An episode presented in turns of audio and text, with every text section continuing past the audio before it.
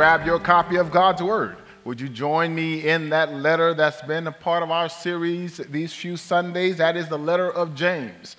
To all of our first graders with your brand new Bibles, uh, that's page 1354 in your Bibles. All right, that's 1354 in your Bibles. Um, I invite you to join me there in this letter as we turn our attention once more to the Word of God. When you made your way there in that second chapter, you'll see words similar to these. James writes under the inspiration of the Holy Spirit, My brothers, some of you translate say brothers and sisters, show no partiality as you hold the faith in our Lord Jesus Christ, the Lord of glory. For if a man wearing a gold ring and fine clothing come into your assembly, and a poor man in shabby clothing also comes in. And if you pay attention to the one who wears the fine clothing and say, You sit here in a good place, while you say to the poor man, You stand over there, or sit down at my feet, have you not then made distinction among yourselves and become judges with evil thoughts? Listen, my beloved brothers.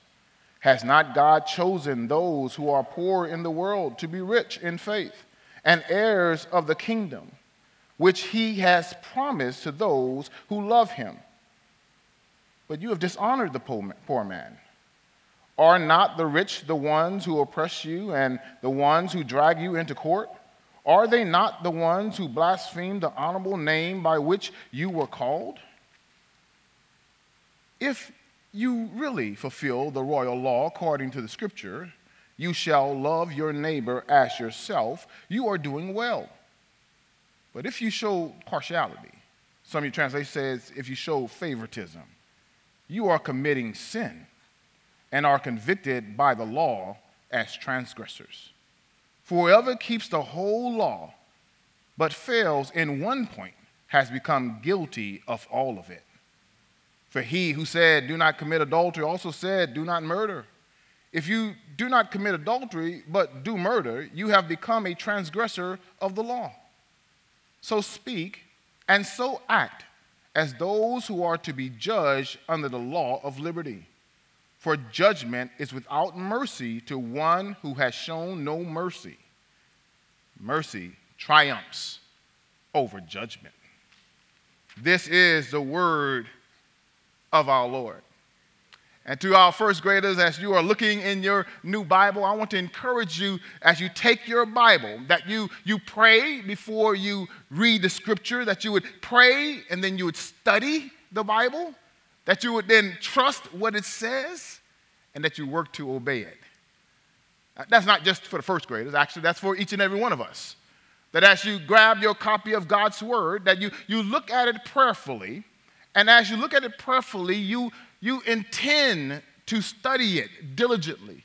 As you study God's word diligently, you are to trust his word. And as you trust his word explicitly, you ought to obey it. Uh, that's where it gets difficult, doesn't it? Uh, that obeying part. See, I knew it was going to be a rough ride, and so I knew I was going to get maybe one amen from two deacons.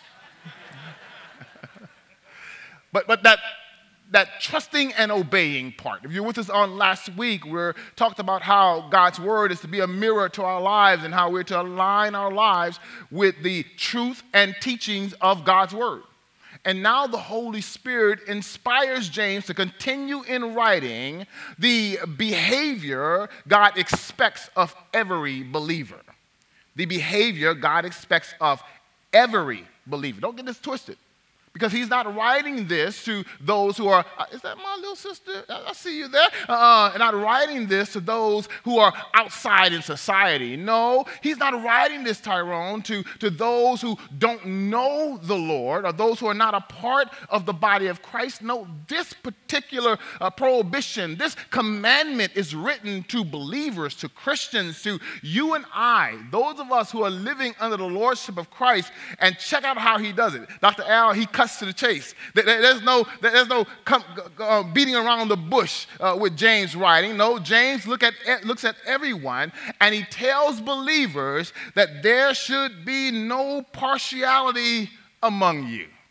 uh, partiality, favoritism, uh, racism, discrimination. That when it comes to the body of Christ, that shouldn't exist among us. Because practicing partiality corrupts the picture of our faith. That, that when we gather together, if any of us are, are, are, are victimizing someone else because we don't like the way they look, uh, because they, uh, they don't look the way we look. Christ, in His Word, declares that we are actually putting ourselves uh, in, in contradiction to our Christian testimony. Because the truth is that if God held our parents against us, then none of us would be in the family of God.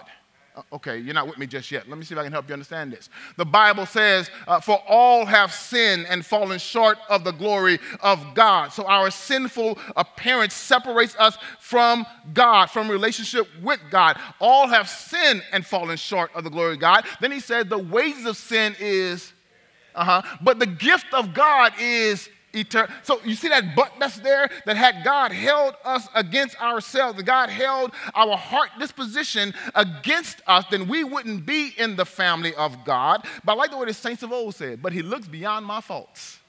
Uh, and he saw my he saw my needs and, and he welcomes us through faith in Christ to be a part of his family. So look at how James opens it up.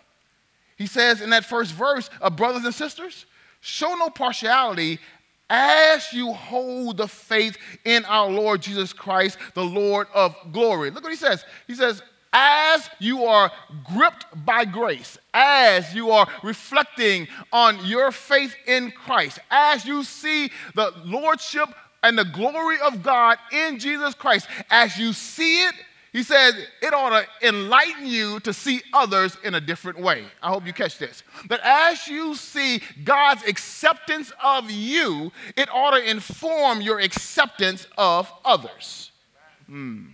Uh, yeah, I knew it was gonna be. I knew it was gonna be rough right out here um, because uh, we, you know, we we we naturally profile people.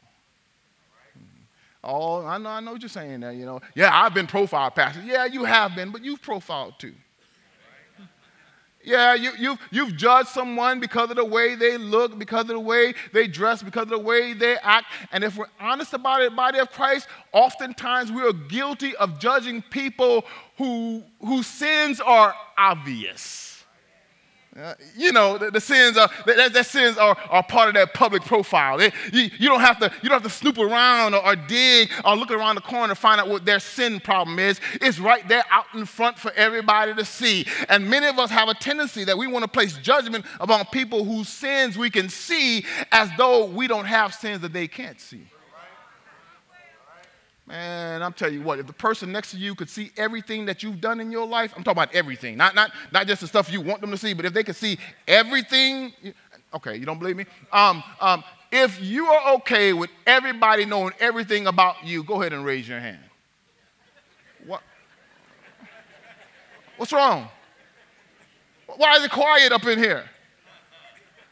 Ah, because you realize then that, that I'm not in, we are not in position to judge anyone in light of the fact that what we receive from God is His grace, which means we didn't deserve what we've received from God, and yet God, in His love for us, has given us grace. And He says, if I can look at you that way, then how ought you to look at others? Hmm? Oh, he says, show no partiality. The Greek word here is really uh, connoting judging someone at face value. It's, it's judging them by the way, the way they look.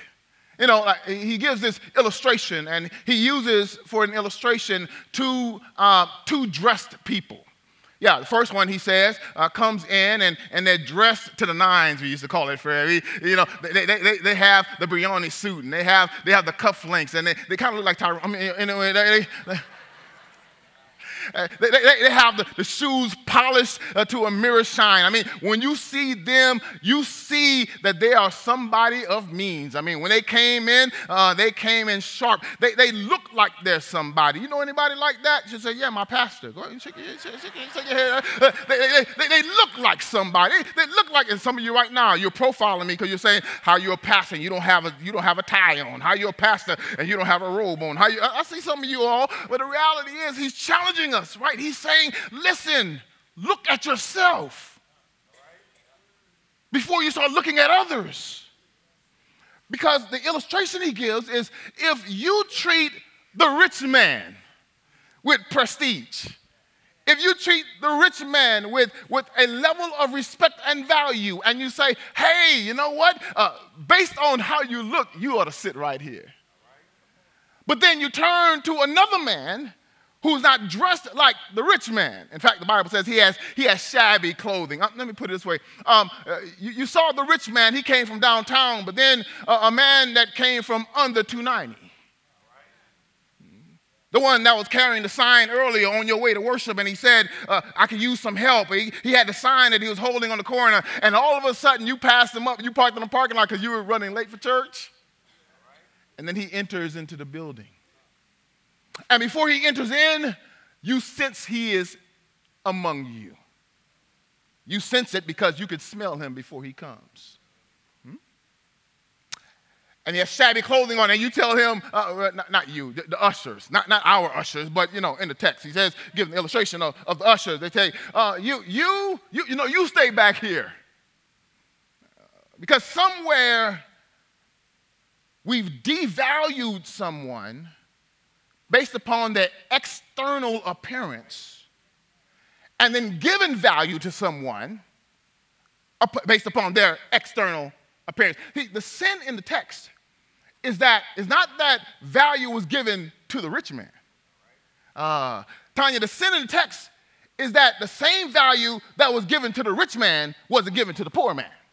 Mm-hmm. Yeah, yeah, yeah. That, he should be valued just as highly as the first man in the text. I'm in the text because what he's challenging us, brothers and sisters, that if we're going to be the people of God, then we ought to be godly, and God shows no partiality. Okay, you don't believe me. Let me go ahead and help you. Deuteronomy, the 10th chapter, the 17th verse.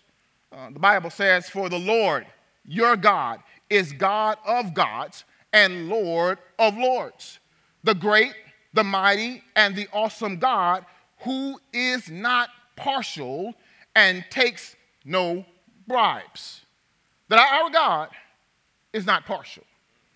That everyone who calls on, uh, I love this text, everyone who calls on the name of Jesus shall be saved. It doesn't matter where you're from, doesn't matter what your background is, doesn't matter even what you've done. If you call on the name of the Lord, you shall be saved. Greg, you know what's the problem right now? Is that some of us forget where we, the way we were before we called on God. Some of us forget how, how we were before we came to God. Some of us forget that some of the people we judge, we were just like them before we said yes to God. But when you look back over your life, and if you're honest with yourself about some of the stuff you did and you would still do if you could,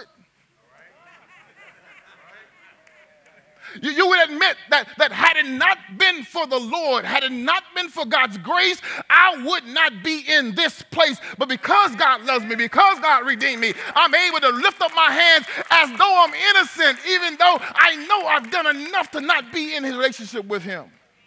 Ah, let me check this out. He says, he says, show no partiality. Our, our God had to teach Samuel that.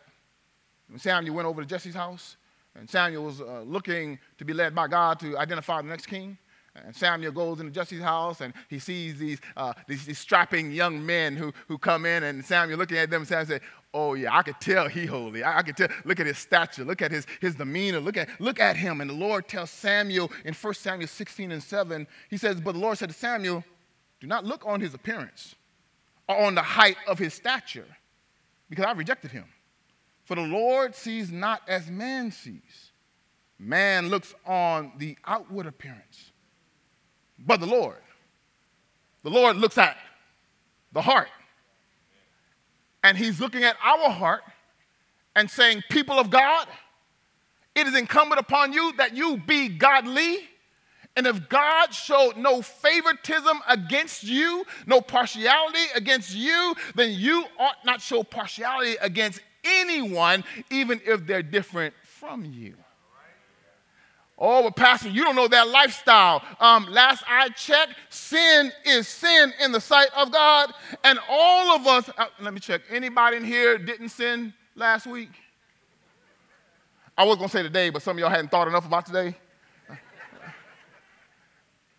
No, the truth of the text is that all of us are we're in the same place before we were received by God's grace. And because God has given us His grace, it ought to inform us so that when we see other people, we ought to see them through the lenses of the very grace we've received. He said, Don't show any partiality.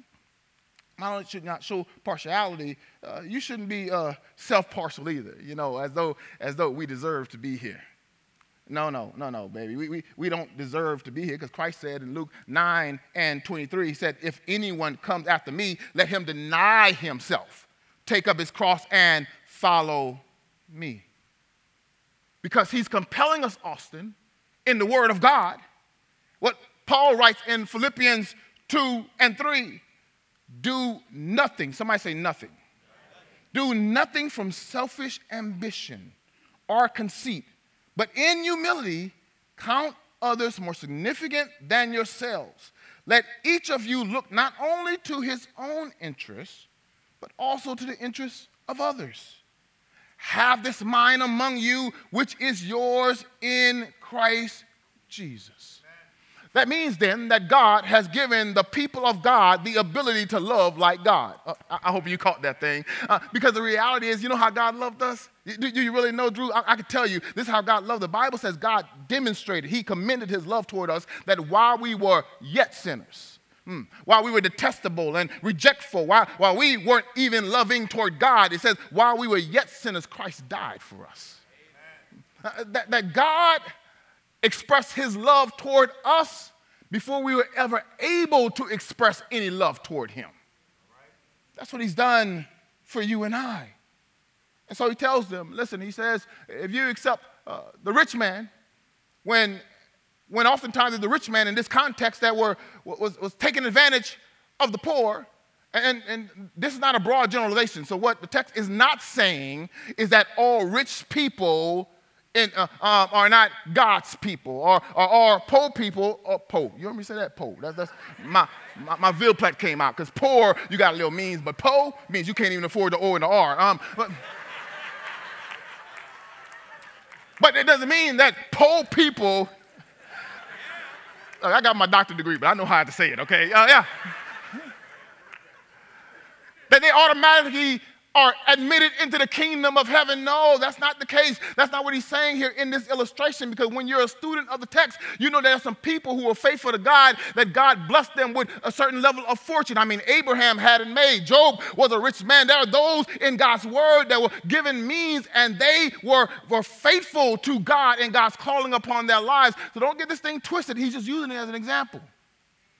And he's saying, the way you treat one with esteem and value, is the same way you ought to treat the other.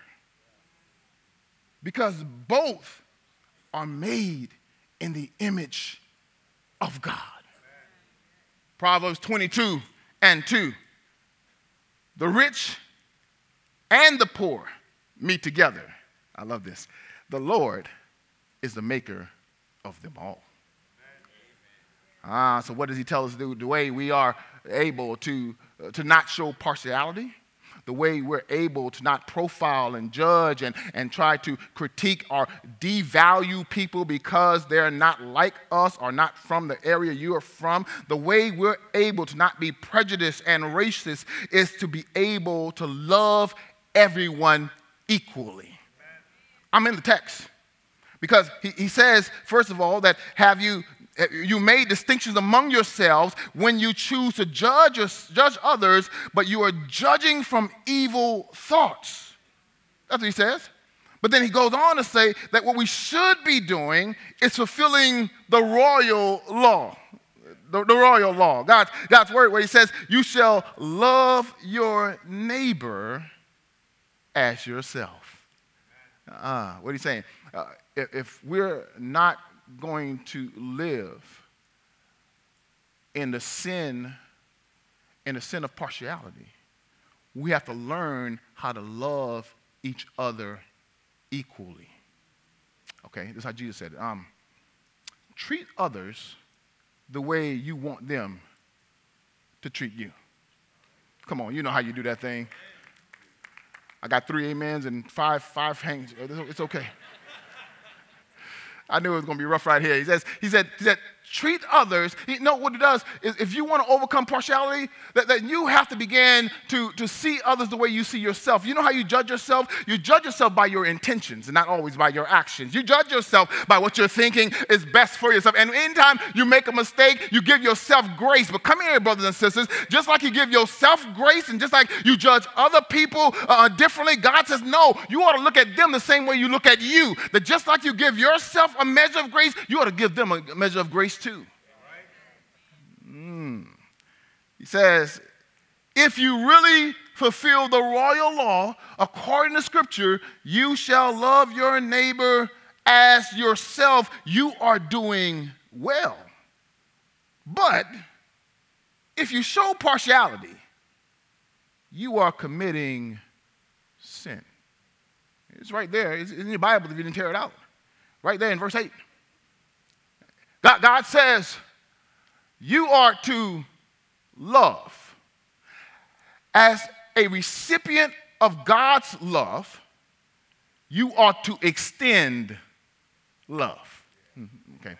Um, uh, the Bible tells us that, that every morning, every morning, he said, he said, we receive brand new mercies. Each and every day of our lives, we receive brand new mercies. Every time you come before the Lord uh, and you've done wrong, the Bible says that if you confess your sins, He is faithful and just to forgive you and cleanse you from all unrighteousness. Now, how can you receive all this goodness from God and have the audacity to stand and not extend that same grace and mercy towards somebody else?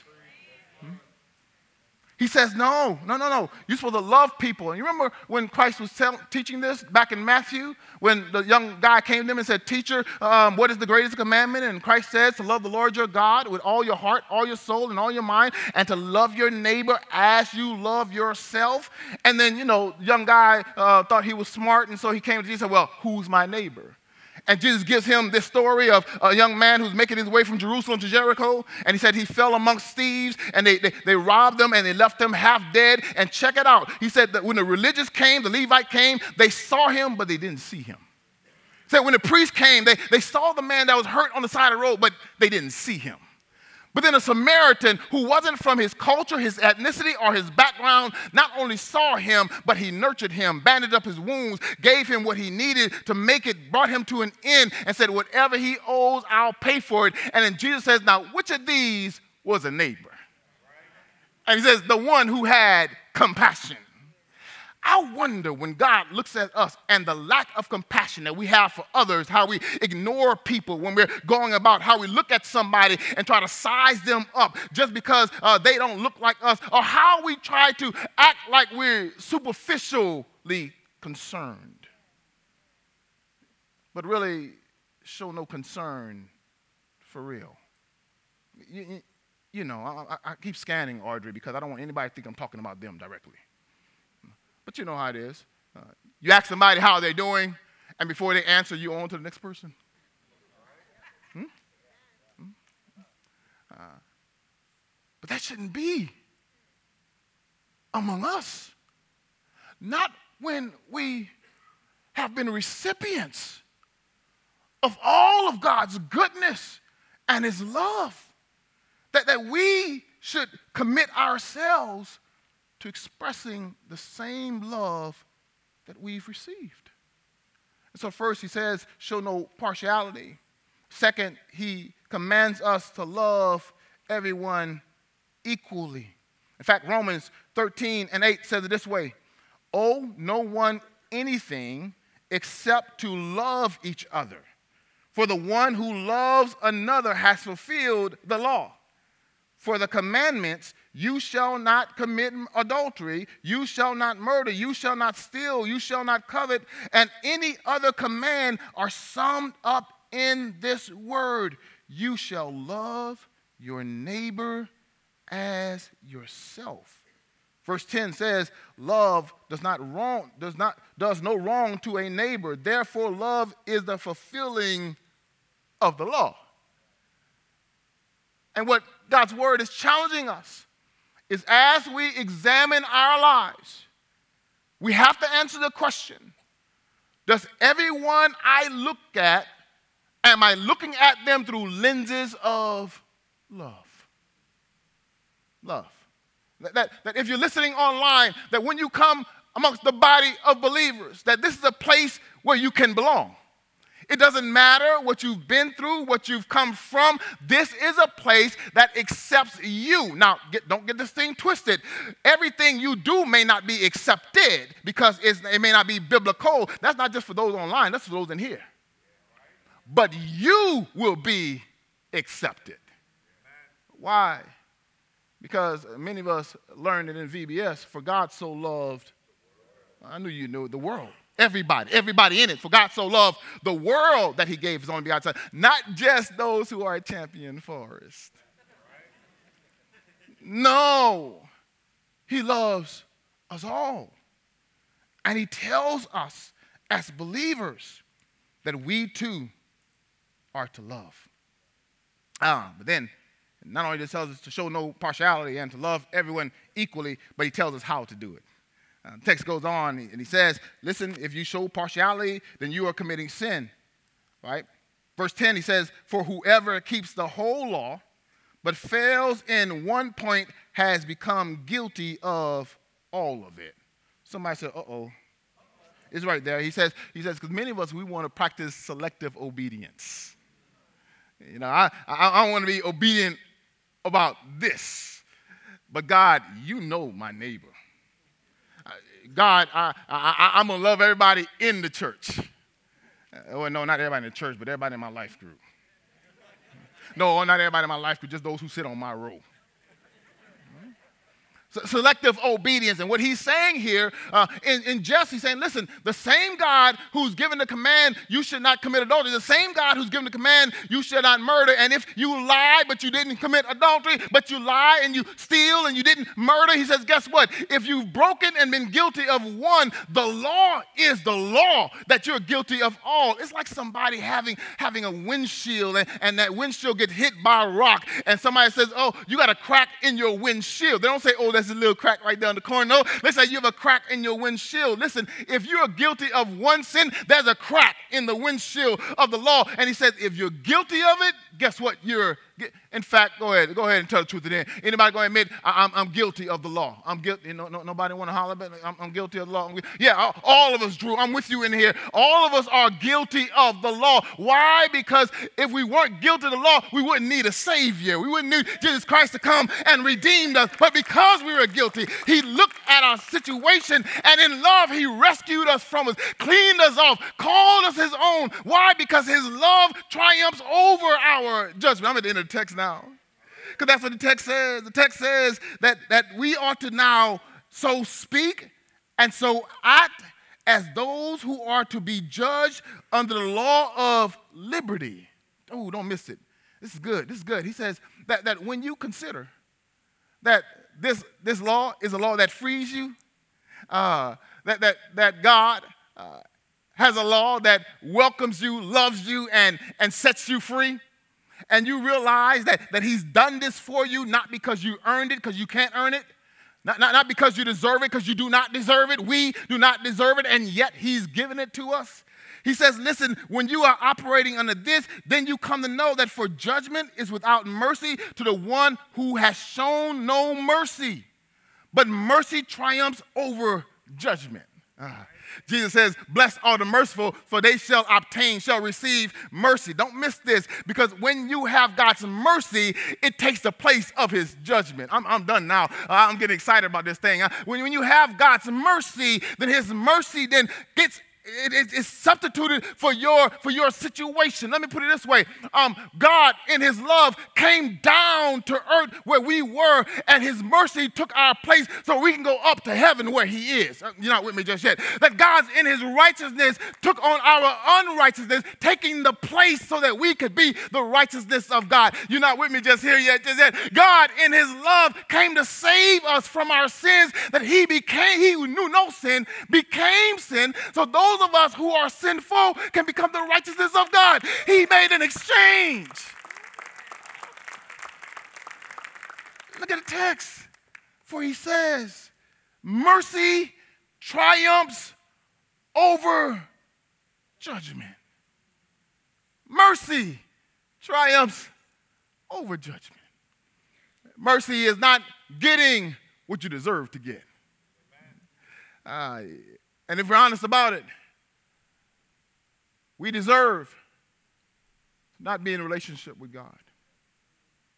We deserve the just punishment of our sins. But thank God for His mercy. Thank God for His mercy. That even though our sin cried out guilty, it's like that song we sung Jesus came and He paid it all. Uh, that's why we say all to him. I oh, sin, sin had left the crimson stain, but he washed me. Oh, goodness.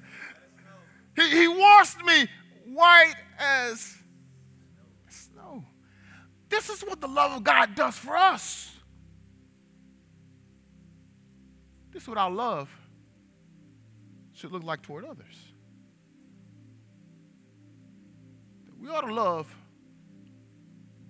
others the way God loves us. Mm-hmm. In fact, that's what he tells us in his word. He tells us of the kingdom of heaven, and he said, it's like a ruler who went to a servant who owed him a vast amount of money. That servant pleaded and said, uh, Please forgive me, and uh, I'll pay you as soon as I can. And the ruler had compassion upon him and said, I'll wipe your slate clean. You don't owe anything anymore. But then that same servant left from that place of mercy and was merciless towards someone else who owed them a fraction of that amount. When the ruler heard about it, he came to that servant and said, You wicked servant. You should have had mercy upon them like I had mercy upon you. Hmm. Y'all, there are so many times when we weren't as merciful to others as we know God has been to us. There are times when we we treated others differently than we wanted them to treat us. When we should have extended patience, we were impatient. We should have extended compassion, we were, we were critical. We should have extended love. We failed to love the way God loves want to encourage you right now to bow your heads and begin to do your business with God. Go before Him. I want to encourage you to, to confess before the Lord those times when you were practicing partiality. When you were judging people by their appearance, not by the value that is inerrant to everyone who's created in the image of God. I want to encourage you to, to confess it right now. Because when we gather in this sacred space, we gather before a holy God and His holy word, and, and His word challenges us to, to look at our own lives and introspection and, and begin to, to see, like the psalmist says, what's not like Him and say, God, I need you to, to root it out. But I can love the way you love. So we come before you, Father, in your presence. We're so sorry for the times we, we didn't see the way you see. Times we failed to have compassion or we were overly critical or wasn't welcoming to, to those who were without. Forgive us for the times we, we were recipients of your love, but we didn't extend that love to others. Forgive us for, for always expecting what we don't always give. Help us that we might love each other better. And in our expression of love to you, we might even love each other more. That this place, this, this church family, will be a place where the hurting can come and, and receive healing. The troubled can come and, and know that love exists here in the body of Christ. And so we call upon you. Asking that you do a cleansing work in our hearts, cleansing work in our lives, that we might live more for you and love each other better. It's in Jesus' name that we pray. Amen. You can stand all over the building. Thank you for joining us online. We hope today's experience encouraged and challenged you. At Champion Forest, we are passionate about all kinds of people coming to know God, to grow in their relationship with Him and others, and then to go out and make a difference in the world.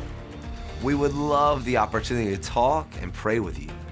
To connect with us, just go to championforest.org/connect. And hey, of course, we can't wait to welcome you on campus in person on one of our locations. We'll see you soon.